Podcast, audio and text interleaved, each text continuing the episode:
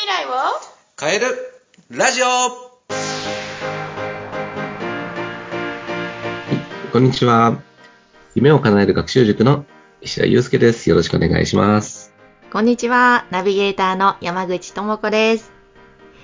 さあ、前回、あの、復習と、それからその復習の段階と、そういったお話をこれまでしてきましたが、あ、前回ちょっとね、計算力が伸びる、これいいんだよという話をね、冒頭してましたね。全く話してないで終わっちゃったんですけど、はいそうですね、あの、今日はあの、計算のね、やり方というか、計算が早いとどんないいことがあるのかと、あとは今日から始められる勉強のこの暗記法のところですね、この2つちょっとお話ししていければな、っていうふうに思うんですけれども、まず計算力うん。ですよね。はい、計算力。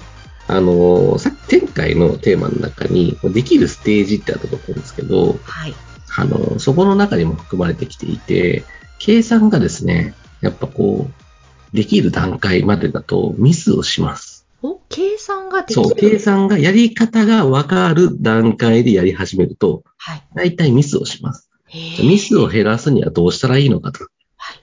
それが、前回言ったこのスピードを速くするとか、あとはミスをしないだったりだとかっていう練習の部分になってくるんですね。うん、うん、うん。そう。エラーをしないようにするんですよね。はい。そこが、あの、計算をしていく上で大事で、で、そこが身についてやっと応用問題って、計算の応用問題ってなってくるので、うんそこのまでできると、ミスなくテストでいい点数が取れるんじゃないかなっていうところの計算ですね。だから、まあそれでいくと、九九ってめちゃくちゃ大事だったりするんですよ。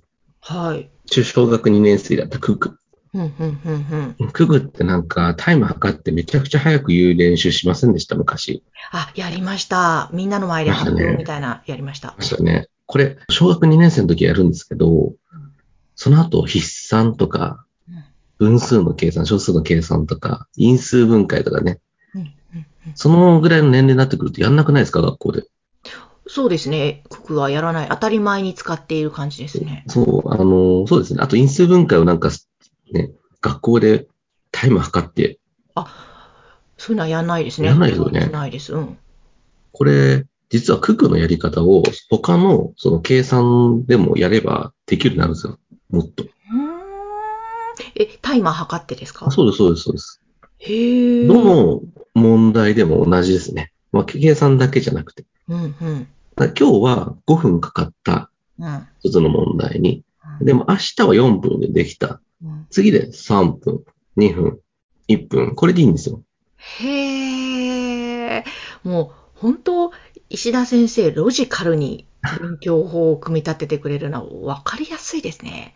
それやっとかないと、やっぱミスするんですよね。だから本当はできるはずのところが解けなくなるっていうのはうん、練習不足っていうことです。そう。うん。そこを反省した方がいいですね。これできなかったところっていうのは、そもそも勉強ね、の頭の観点なかったところだから、じゃあ次回はもうちょっと多く広い範囲で勉強しとこうねって話になるんですけど、はい。そもそもできるようになってたところでミスしたっていうのが一番うんもったいないうん部分かなと思うので、そこを、まあ、あの、反省した方がいいかなっていうところですね。うーんなるほど。それが、その計これだ算。けで一回のテーマができちゃいそうですけど、はい。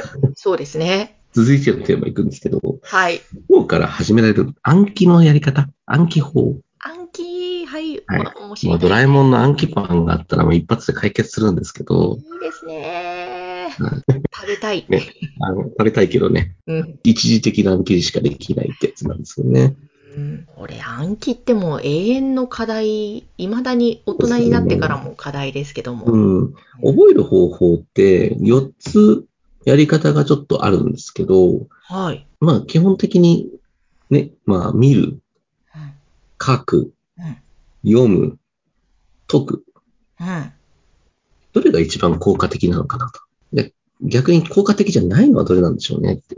へえ、効果的、あ、見るは効果的じゃないかな。見る見るは効果的じゃない。はい。はい。もう書く、読むが大切かなと思います。書く、読むが大事。はい。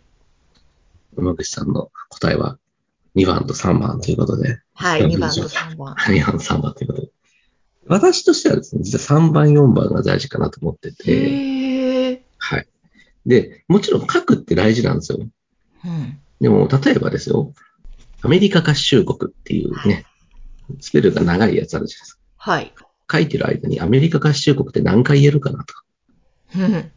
一回書いてる間に何回言えるかなとか。あ、そういうことか。はい一回書いてる間に3回ぐらいは言えそうですね。そう、隠して言えるようになる。例えば暗記で、何々は何ですかっていう問題を書いて、毎回毎回やっていくのか、うん。一回隠して全部言えるようになってから書くのかで意味が変わってくるんですよね。人間って、まず問題があって言えてたら、漢字って結構書けるじゃないですか。はい。わかんない漢字だけ練習すればいいんですよ。何々は何ですかってカタカナのやつまで書かなくていいんですよ、バカ正直に。はいはい。ひらがなとカタカナのやつまで。わかりやすいやつまで。だから全部上から言っていけばいいんですよ。言えるようになったら、初めて書いた方が効率がいいです。覚える段階で書くっていうのは、かなり非効率的かなって思ってて、スペルも、スペルは、あの、書くときに、わかんないところだけ書いた方がいいですね。そうなんですか。わかりづらいところだけなんかこう書い、抜き出して書いて練習するとか、で、書けたら全体を書くとか。漢字も同じです。部分だけ抜き取ってここだけ練習して、他のとこと組み合わせて最後に書いてみるみたいな感じにすると覚えやすいですね。ええ全然知らなかったです、その方法。そう私も昔バカ正直に書いてたんですけど、なんかやけに時間かかるし、無理だと。うん。で大学生になった時に、もう一冊が、この一冊がテスト範囲ですよみたいな感じになるわけですよ。バカ正直に全部書いてたら絶対終わらないんですよ。うんうんうんうん。じゃあとにかくもう言えるようにして、うんもう目に焼き付けても頭の中にこう、すり込んでいって、そこまでできたら最後に書こうって言ったんですよ。うーん。そしたらね、効率が良くなったんです。勉強の効率が。へえ、そうなんだ。漢字とか英単語はまず読むで読めなかったり、引っかかるところは書く。見る書くはどっちかっていうとインプットなんですよね。うーん、あ、そうか。書く読むはアウトプット。そうなんですよ。で書くは、まあ、インプットとアウトプット両方あるんだけど、アウトプットにするにしてはすごい時間がかかってしまう。うん。じゃあ、アウトプット練習をどれだけこう、多くできるかなって思った時に読む解くが一番早かったんですよ。だから、例えば、あの、解くの部分で言うと、数学とかもどういう方針で解くのかを全部口で言っていくっていうのをやってみましたね。ええ面白い。そう、今ね、聞きながら、そう、数学とか、例えば理科とかね、そういうのってどういう暗記法なんだろうと思ったけど。口で式を言っていったりとか、解き方を言ってって、で、ただ、ミスをしないっていうところに関して言うと練習が必要になるから、書いて練習してました。うんうんうんうんなんか、口で言うと、こう、耳でも聞いて脳にも入るから入りやすいんですかね？そうです。あの、五感を全部使うっていうのを意識してました。素晴らしい。なるほど。五感をすべてフルに使って暗記する。見るだけだと目しか使ってないですよ。はい。書くだと手しか使ってないです。うんうん目と手しか使ってないですよね。で、えっ、と、読むだと、まあ、言うと耳に入ってくるから2個使えるんですよ。はい、そうですね。で見てもいるから3個か。3個使える本当だ。で、だから、あの、口で言いながら書いてましたね、あとは。何度も何度も言いながら書いてましはい。た。書くときは。大切だな。なるほどな。ちょっとこれはいいですね。すごくいい暗記法のコツだと思います。あとは私だけからわかんないですけど、これは。映像をですねうん、こう、見て、うん。映像をその場で一瞬目をつぶって頭の中にこう映像として残すみたいなことをやってましたね。あ、なんかそういう話聞いたことあります。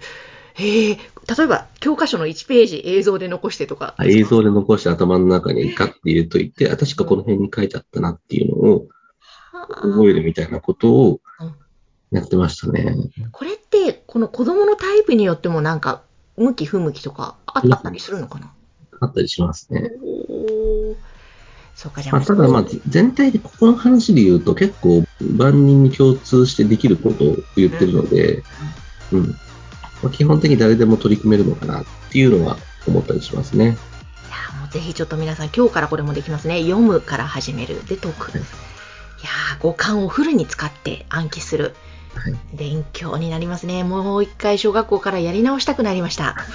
はい、もう石田先生、今日もありがとうございました。ありがとうございました。